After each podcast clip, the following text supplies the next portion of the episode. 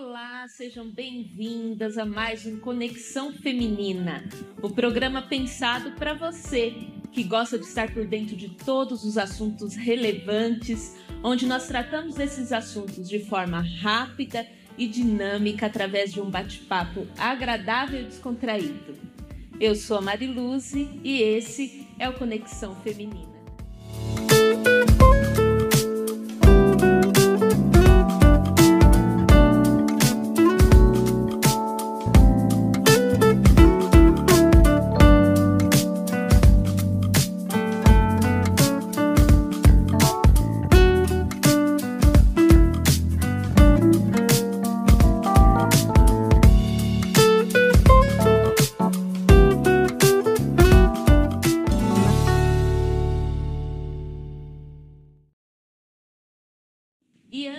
Falar sobre o tema do programa de hoje, eu quero incentivar você a compartilhar o link desse programa com as suas amigas, com as suas conhecidas. Compartilhe com a sua família através do WhatsApp, através das suas redes sociais, para que mais pessoas tenham acesso ao nosso conteúdo. E no programa de hoje nós vamos falar sobre saúde emocional.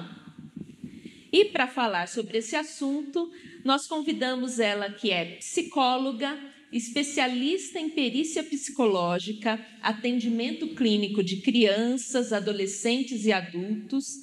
Ela faz parte da equipe da Secretaria de Capelania Prisional e do Ministério de Vida Pastoral da Igreja Adventista da Promessa.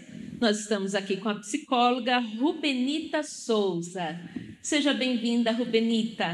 Obrigada, Mariluz. É um prazer estar aqui com vocês, participando. Na verdade, é um privilégio, né, poder estar participando desse programa com um assunto tão especial, né, e tão atuante, tão atual como esse.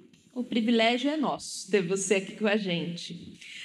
Bom, Rubenita, né, na semana passada, a revista O Clarim é, realizou uma enquete nas suas redes sociais onde foi perguntado sobre ansiedade. Né? E, e, o resultado da enquete, no resultado da enquete deu que 80% da, das pessoas que votaram disseram que se sentem ansiosos, sendo que 82% disseram que já se sentiam ansiosos mesmo antes da pandemia. E 58% dos votantes não fazem uso de tratamento para ansiedade.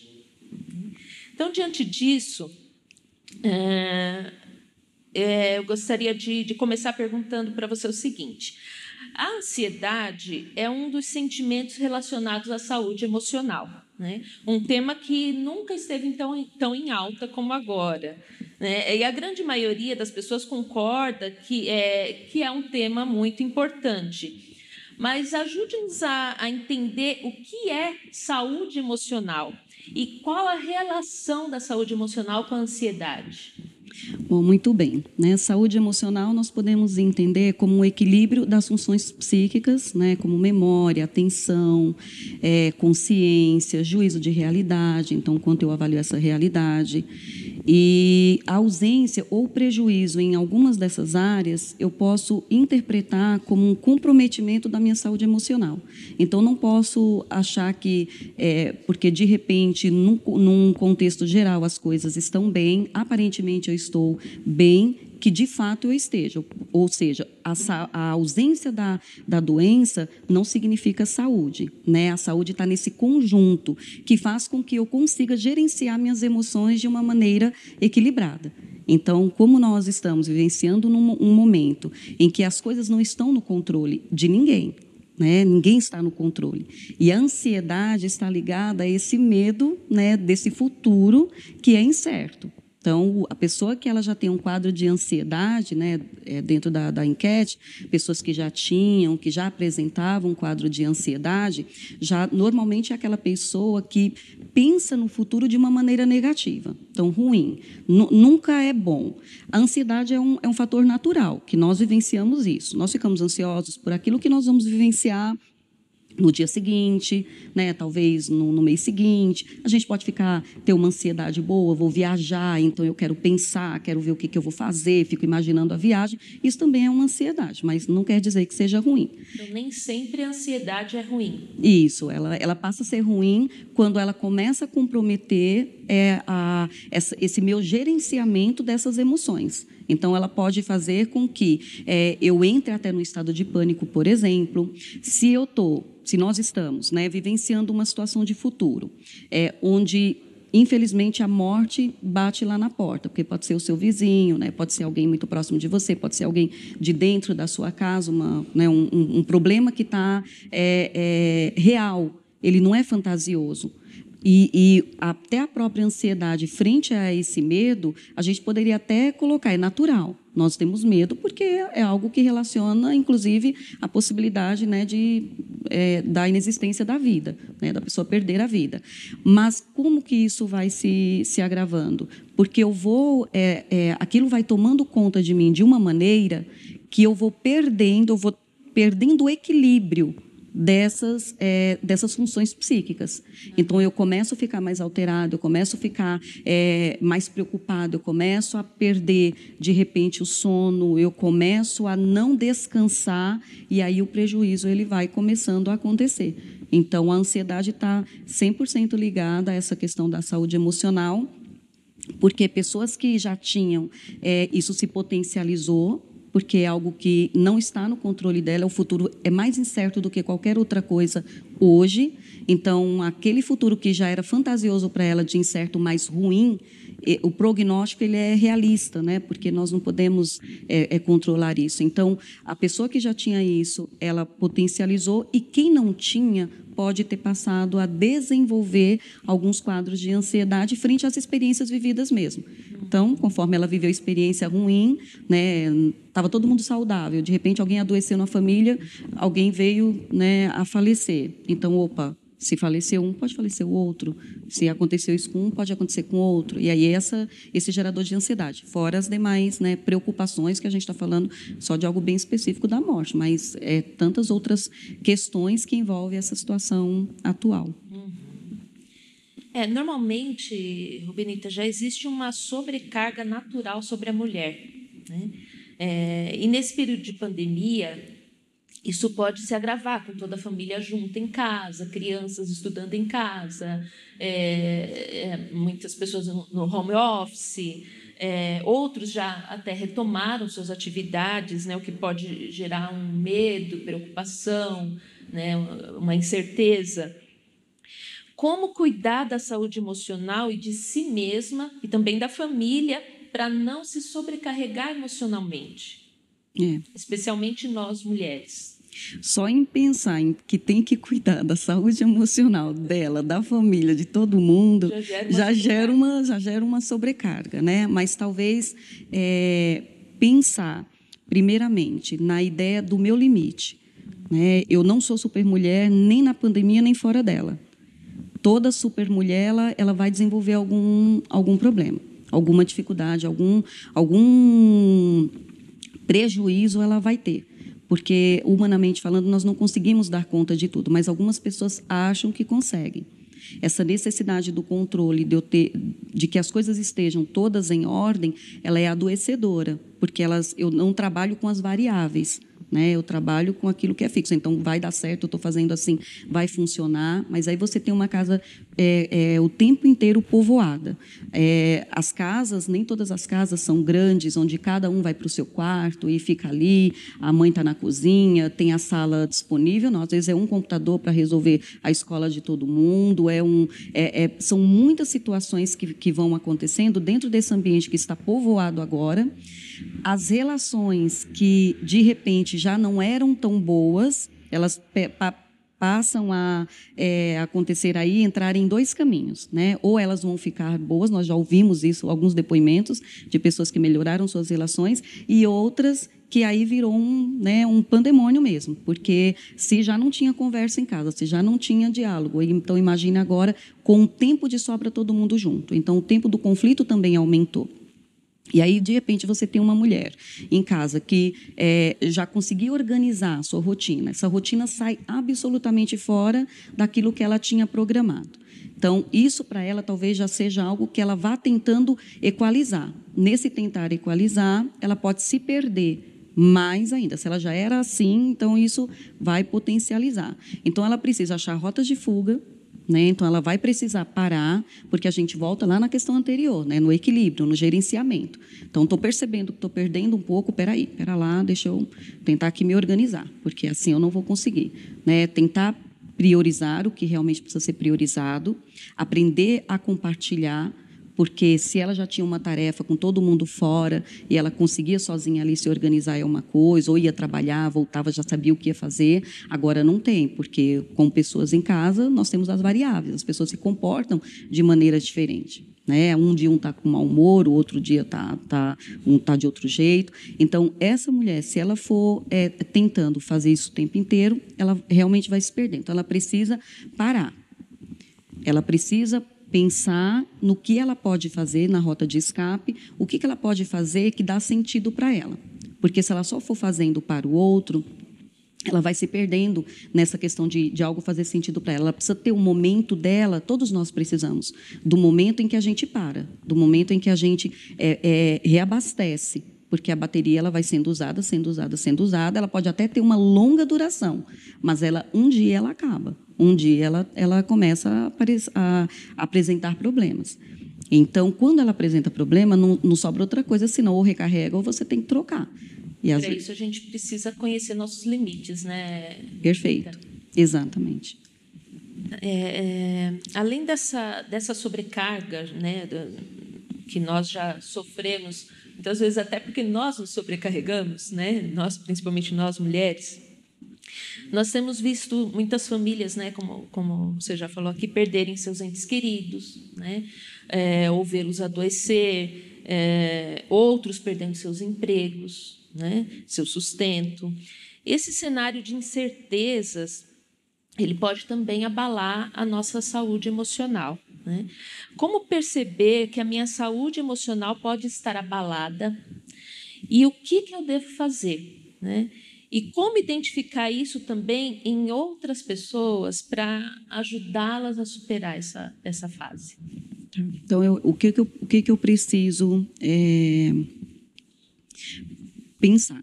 Quando eu me conheço, às vezes, mesmo eu me conhecendo, embora o caminho seja esse, né, o autoconhecimento, porque aí eu consigo prestar atenção que alguma coisa já alterou.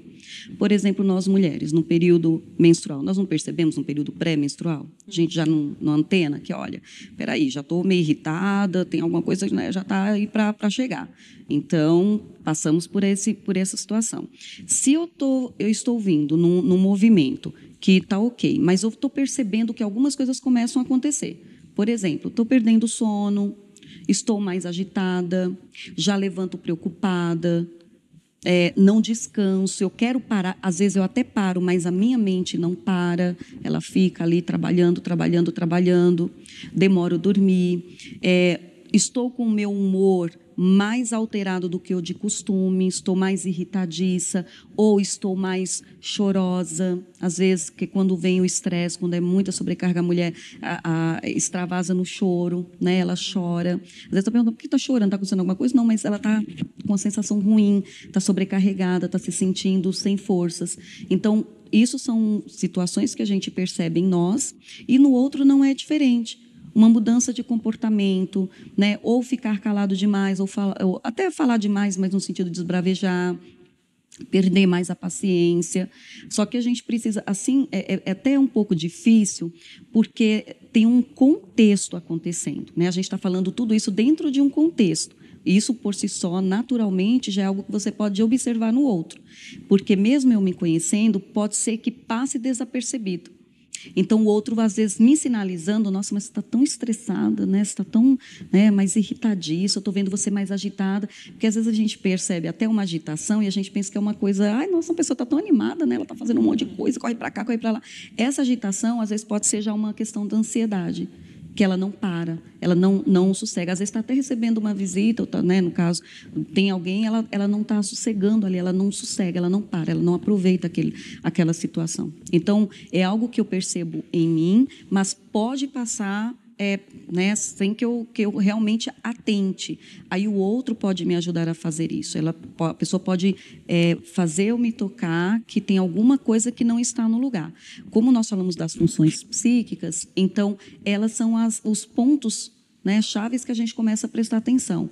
Olha, eu era boa de memória, mas estou muito ruim de memória. Eu ponho uma coisa no lugar, não consigo lembrar onde é que eu coloquei, e às vezes até uma pessoa organizada né? Até, sei lá, vai já ouvi vários casos da pessoa querer colocar vinagre na água do café, né? Por quê? Porque está com a atenção é comprometida, né? Tem algo povoando ali a mente, então isso vai comprometendo as ações. Então vai percebendo, na verdade, no dia a dia, nas coisas simples do dia a dia, que se fazia de um jeito e que agora está, está acontecendo de, de uma outra forma. Então, são sinais que, que ficam mais evidentes. É que tem coisas que não caminham com essa, né, às vezes aquilo nem sempre está tão evidente. Uhum. Então, às vezes eu estou vendo alguém mais quieto e eu tô, pode ser um momento de reflexão da própria pessoa. Sim. Né? Por isso que eu estou falando dentro do contexto, porque é a mesma coisa quando a gente quer, dentro de um contexto, por exemplo, de luto, que a pessoa é, fique bem. Né? Nossa, mas ela está muito fechada, ela vai estar fechada, ela está no momento em que ela está pensando, ela está reflexiva, ela está é, é, curtindo né, o luto. Então, eu, não, eu, eu, não, eu tenho que, ao mesmo tempo, abranger, mas eu preciso contextualizar isso aí, para eu não imaginar. Tá? Uma pessoa que está dentro de casa todos os dias, 24 horas por dia, sem poder pôr o nariz lá fora, uma pessoa vai estar tá mais tensa. Uhum. Mas qual o grau dessa tensão? O que está povoando a mente dessa pessoa? É aí onde eu vou percebendo. Uhum. E a gente vai falar também sobre buscar tratamento. Né?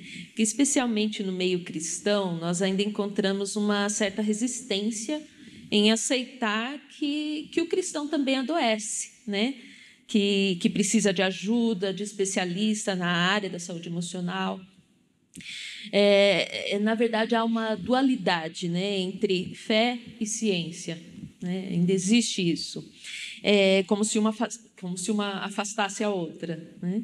É, como identificar se a pessoa com problemas de saúde emocional precisa, além do aconselhamento pastoral, né, no caso do cristão, é, de, também precisa de ajuda profissional na área? Como identificar isso e como, e como orientar a pessoa em relação a isso? Muito bem. Nós ainda, apesar da, da modernidade, apesar do, do conhecimento estar tá tão ampliado, hoje qualquer pessoa pode abrir um, né, uma internet aí, procurar entender o assunto, ver o assunto, mas infelizmente ainda no meio cristão nós encontramos ainda muita resistência. Né, é, muita, muita doença escondida atrás da fé. Então, eu não busco, eu sou de oração, como se adoecer emocionalmente fosse uma fraqueza. E a gente esquece assim que o cérebro ele é um órgão e como todo e qualquer órgão adoece, ele também pode adoecer. Ele tem funções como os outros também têm. E pode ser que algumas dessas funções fiquem comprometidas. Então, essa, esse tabu, essa resistência tem feito com que muitas pessoas estejam muito adoecidas dentro da igreja né, é, é, se mantendo num quadro de adoecimento, de, né, de uma evolução negativa, né, de, de disso ficar de um, num estado muito pior, porque não, não conseguem compreender é aquela história do não sei, né? não quero saber e tenho raiva de quem sabe.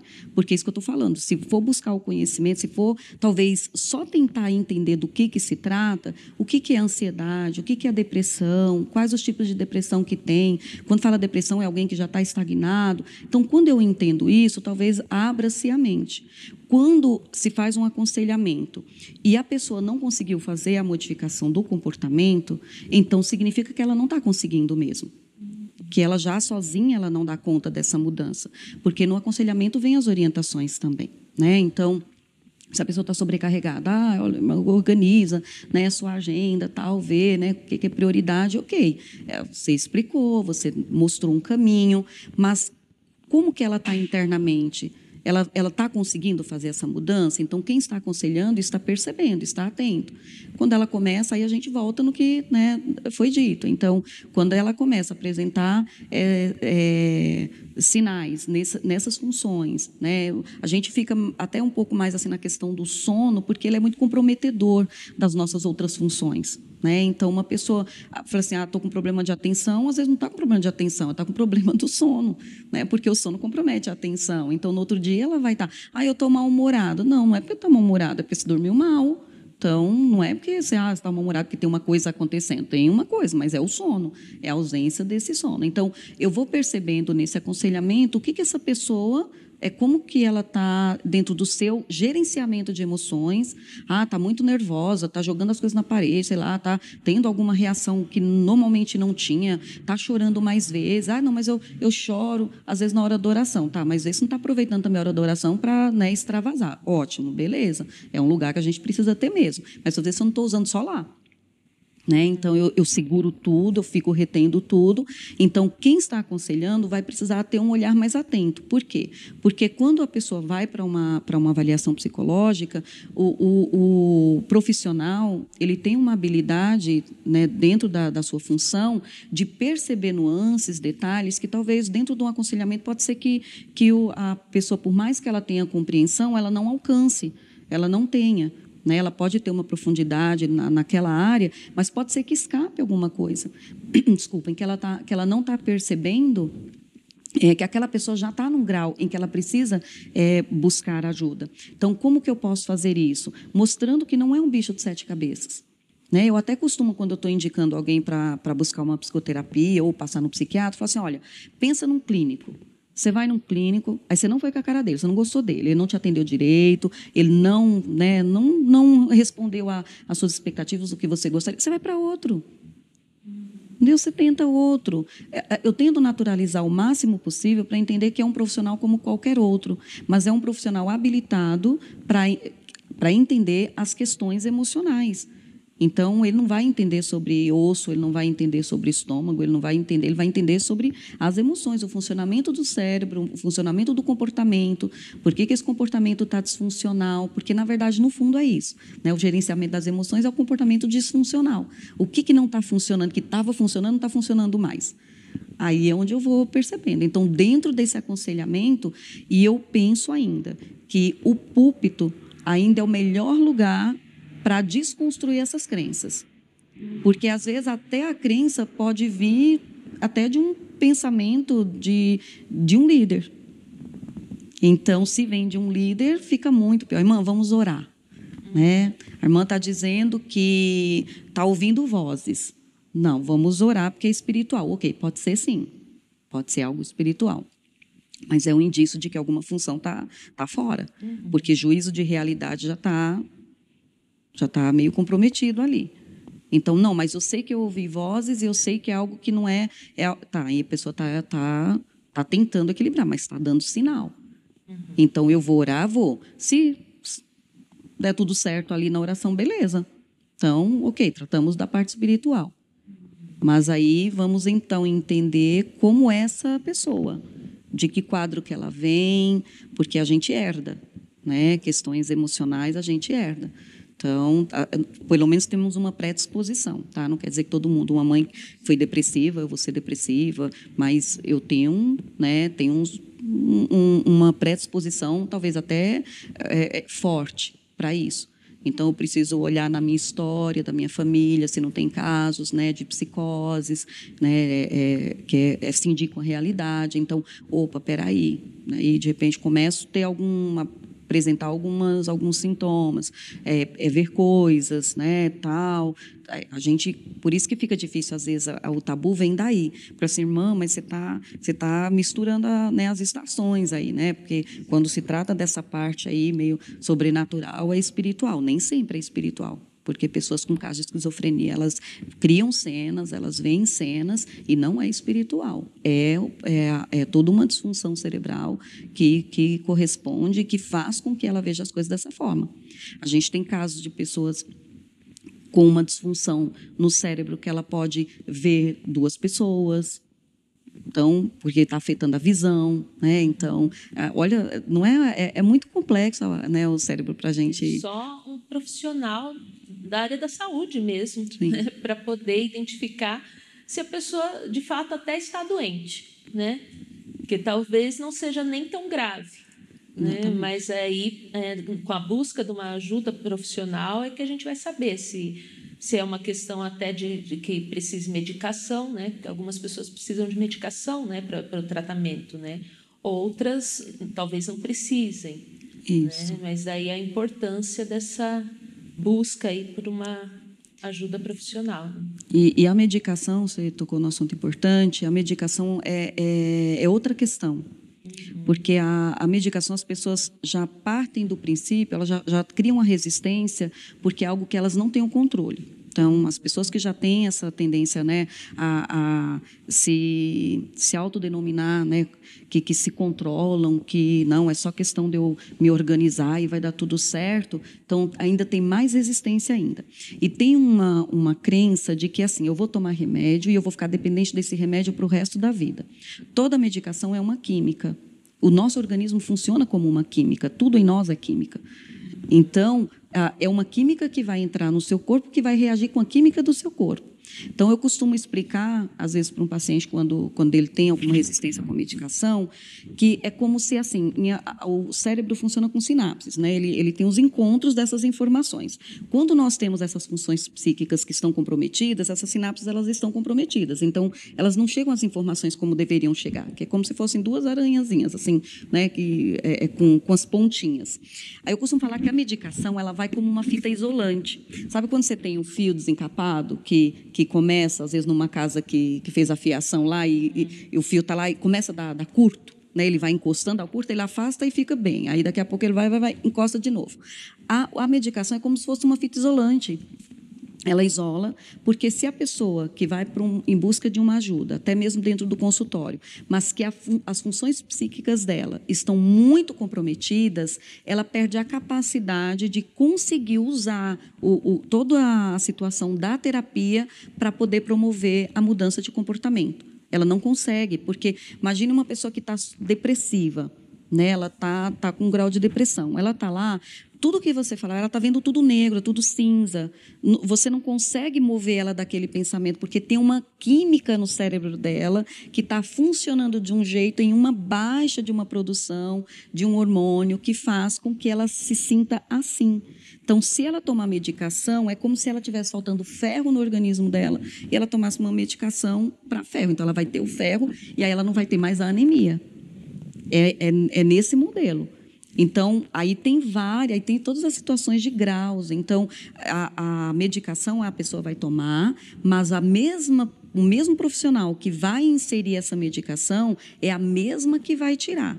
O que acontece é que as pessoas se assustam às vezes com a reação da medicação, porque de repente a medicação pode não funcionar aquela, mas ele vai voltar, o médico vai trocar, vai trocar a quantidade, vai trocar às vezes até o tipo de remédio, às vezes um engorda, o outro dá um pouquinho de tremor, né? Mas depois de uns 15 dias isso se, se acomoda. Mas aí ela fica com esse medo. E aí ela acha que ela, ou ela tomou a medicação duas semanas, ela ficou bem, e aí ela já quer, ela mesma quer parar. Aí é onde corre o risco, né, de ter realmente um problema mais sério, porque só quem pode fazer essa, esse, a gente chama desmame, né, é só o profissional. Então ele vai tirando aos poucos para que o seu organismo se reacostume sem aquela medicação. Então é um assunto assim muito muito amplo, mas que assim é, é importante porque a, a, dificuldade, olha, tem pessoas sofrendo com um tipo de depressão. Tem dois tipos de depressão que eu sempre costumo comentar. Uma é a distimia, que é uma depressão leve, é, que os, os sintomas dela não é de tristeza profunda, é de irritabilidade. Então, muita gente passa pela vida sendo taxado, né, ou rotulado como mal-humorado, pessimista, né, nada está bom para essa pessoa, ela é muito chata, não sei o quê, porque a distimia não compromete a produtividade. Você continua trabalhando. Como a gente. A pessoa é deprimida. É, e, e, a gente fica pensando assim, ah, mas se ela, se ela tem depressão, então ela tinha que ficar, né, tá aí, sem querer trabalhar, desanimada. Não, mas ela é uma pessoa que produz. Mas a, a, ela vai porque ela tem que ir. Ela não vai super animada né, trabalhar.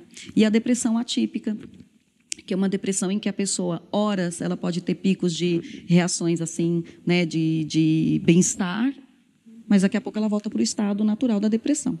Aí a pessoa fala assim, nossa, mas como pode? Tava, tava rindo agora, agora já está chorando. Não é bipolaridade, polaridade é outra coisa.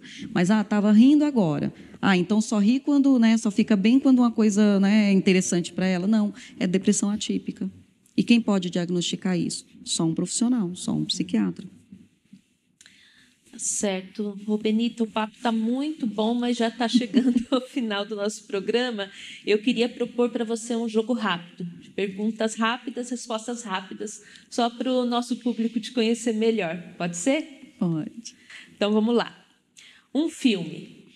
Uma linda mulher. Um livro. Uma vida com propósito. Um lugar inesquecível para você. Foz do Iguaçu, as cataratas. Lindo. E o lugar preferido de oração? É a minha sala. Sua sala. É, porque eu sou fai baixo, tá? Então... é bom para ajoelhar. É, para ajoelhar. É. Benita, muito obrigada pela sua presença aqui, obrigada pelo bate-papo, que foi muito bom. E espero poder contar com você mais vezes no nosso programa sempre trazendo esse conteúdo bacana nesse bate-papo agradável. Muito obrigada mesmo. Eu que agradeço a oportunidade. Foi um prazer enorme mesmo estar aqui com vocês, né, de poder falar é, desse tema. Então, só tenho a agradecer mesmo. Foi muito agradável. Gostei muito e muito obrigada. Deus te abençoe. Amém. John Piper, em seu livro Quando a Escuridão Não Passa, ele diz que é absolutamente essencial que em nossa escuridão tenhamos a convicção de que a mão sábia e forte de Deus nos segura mesmo quando não temos força para nos apegar a Ele. O Senhor Jesus, ele conhece a sua angústia, ele conhece a sua dor. E ele conhece não só porque conhece o teu íntimo, mas porque enquanto aqui viveu, ele também sofreu angústia e dor. Ele sabe o que é isso. Então, como diz o salmista, que nós possamos entregar tudo ao Senhor, confiar nele, que certamente Ele está cuidando de tudo. E antes de encerrar o nosso programa de hoje, eu quero falar para vocês sobre a nossa revista O Clarim. Se você ainda não adquiriu a nossa nova edição, procure a editora, ligue no telefone que está aí abaixo na sua tela ou acesse o nosso site e adquira o seu exemplar da nossa revista que está ótima, excelente, com matérias realmente maravilhosas, edificantes. E nós ficamos por aqui. Curta também as nossas redes sociais do Ministério de Mulheres, no Facebook, no Instagram e participe sempre conosco siga as nossas redes, o nosso conteúdo. Aproveite que temos bastante conteúdo bom e edificante nas nossas redes sociais. Ficamos por aqui hoje. Até o próximo programa.